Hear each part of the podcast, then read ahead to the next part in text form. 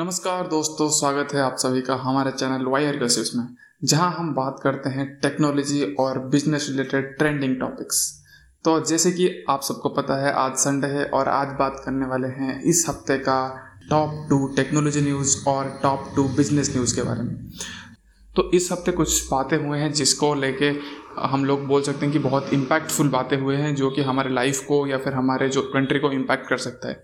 तो पहली बात करते हैं जो सेंट्रल गवर्नमेंट ने टाटा को अलाउ कर दिया एयरक्राफ्ट बनाने के लिए, C-295 बनाने के लिए, जो कि एक ट्रांसपोर्ट एयरक्राफ्ट है जो कि हमारे मिलिट्री में यूज़ होता है। इसका एक खासियत है कि वो बहुत ही शॉर्ट रनवे में या फिर बहुत ही छोटे रनवे में जाके आराम से टेक ऑफ और लैंड कर सकती है और बहुत ज़्यादा कार्गो सामान या फिर हमारे जो आर्मी पर्सनैलिटीज़ हैं उनको कैरी कर सकती है बहुत डिस्टेंस तक, जैसे कि जो प्लेसेस अनएसेसिबल है, फॉर एग्जांपल हमारा चाइना बॉर्डर या फिर पाकिस्तान का बॉर्डर, वहाँ पे आराम से हमारा जो आर्मी पर्सनैलिटीज़ हैं या फिर उनके लिए सामान है उसको आराम से लेके जाके पैराड्रॉप करवा सकते हैं या फिर उनको लैंड करवा सकते हैं।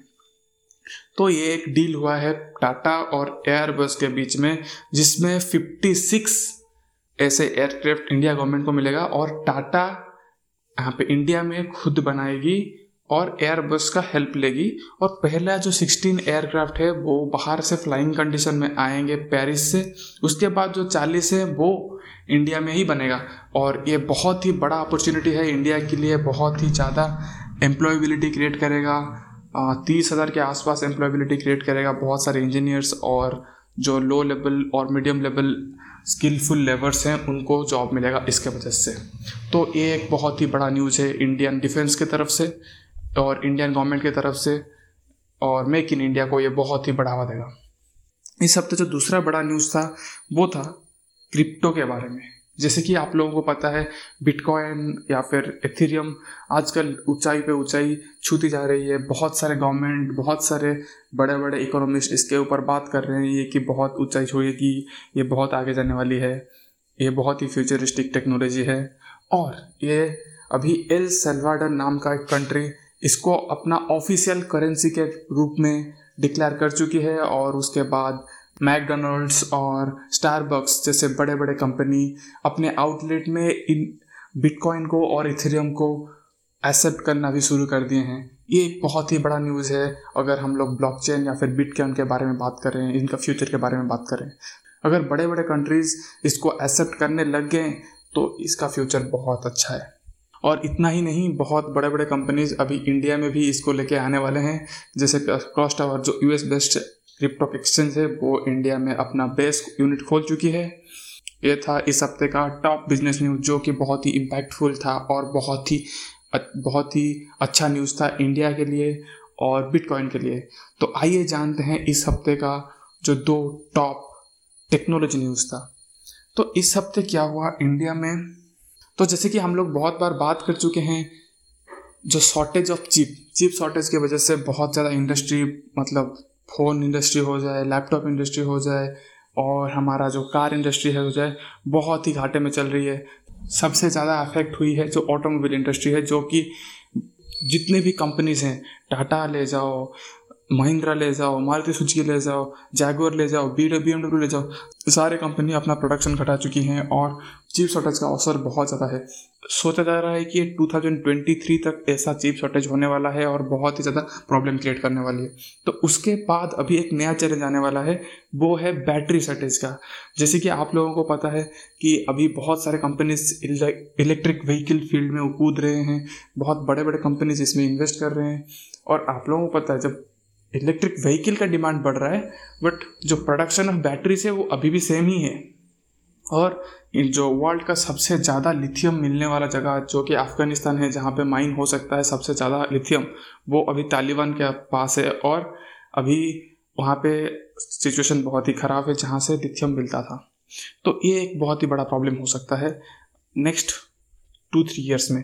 तो जो रिसर्चर्स हैं उनके मानना है कि 2022 के बाद जो बैटरी शॉर्टेज है वो शायद इंडस्ट्री को देखना पड़े, क्योंकि बैटरी का डिमांड बहुत ज़्यादा बढ़ रहा है बट जो उसका प्रोडक्शन है वो बहुत ही कम है अभी, क्योंकि आप लोगों को पता है जो इलेक्ट्रिक व्हीकल में बैटरी एक बहुत ही इम्पोर्टेंट चीज़ होता है, क्योंकि उसके ऊपर ही पूरा चीज़ डिपेंड करता है और बहुत ही पावरफुल बैटरी चाहिए होता है।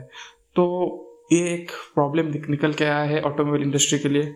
तो इस हफ्ते का जो दूसरा टेक्नोलॉजी न्यूज़ था जो कि बहुत ही चौंकाने वाला था और इंडिया से ही आया है, इंडिया का एक टीचर जो कि केंद्रीय विद्यालय का एक टीचर है और आईआईटी में पढ़े हुए हैं, आईआईटी पास आउट हैं, उन्होंने बनाया है सालू नाम का एक ह्यूमन एड रोबोट जो कि 47 लैंग्वेजेस में बात कर सकती है। इसने सोफी को भी पछाड़ दिया, जितना लैंग्वेजेस सीख चुकी है उससे कम तो सोफी को पता है। आप लोगों को पता होगा सोफी एक एंड्रो ह्यूमनॉइड रोबोट है जिसको दुबई का सिटीजनशिप भी हासिल है और ये एक बहुत ही बड़ा कदम हो सकता है इंडिया टेक्नोलॉजी की तरफ। और इसमें सबसे यूनिक बात ये थी कि यहाँ पे बहुत ही कम लागत में वो बनाए हैं, क्योंकि आप लोगों को पता होगा कि टीचर का सैलरी कितना होता है, वो उससे बनाए हैं और खुद रिसर्च करके बनाए हैं और बहुत ही स्क्रैच से बनाए हैं। छोटे छोटे इक्विपमेंट जैसे कि कार्डबोर्ड, प्लास्टिक और कबाड़ा का सामान को यूज करके ये बनाए हैं। तो और ये सिस्टम को बहुत ही अच्छा बना दिए हैं। ये जो रोबोट है वो ह्यूमन को डिटेक्ट कर सकती है, फेस रिकॉग्निशन का इसका कैपेसिटी है, 47 लैंग्वेज में बात कर सकती है, बहुत ज़्यादा डाटा सेट इसके पास है। अगर आप उससे कुछ पूछ रहे हो तो वो आराम से आपको बता सकती है और धीरे धीरे इसको इम्प्रूव करेंगे। अगर अभी इन्वेस्ट किया जाए इनके ऊपर तो ये भी बहुत ही जल्दी बहुत ही अच्छा रोबोट बन सकती है। तो आई होप नेक्स्ट जो 5 साल या 10 साल के बाद हम लोग घर में रोबोट रखने की या फिर हमारे देश में भी रोबोट का जो इस्तेमाल होगा बहुत ज़्यादा होने लगेगा, क्योंकि हम लोगों को पता है जापान या फिर चाइना में कहीं कहीं रोबोट को वेटर या फिर सिक्योरिटी गार्ड ऐसे यूज़ किया जाता है। तो वो दिन दूर नहीं जब इंडिया में भी ये सब यूज होगा। तो ये था कुछ टॉप बिजनेस और टेक्नोलॉजी न्यूज़ इस हफ्ते का। आई होप आप सबको ये बहुत ही इन्फॉर्मेटिव लगा होगा।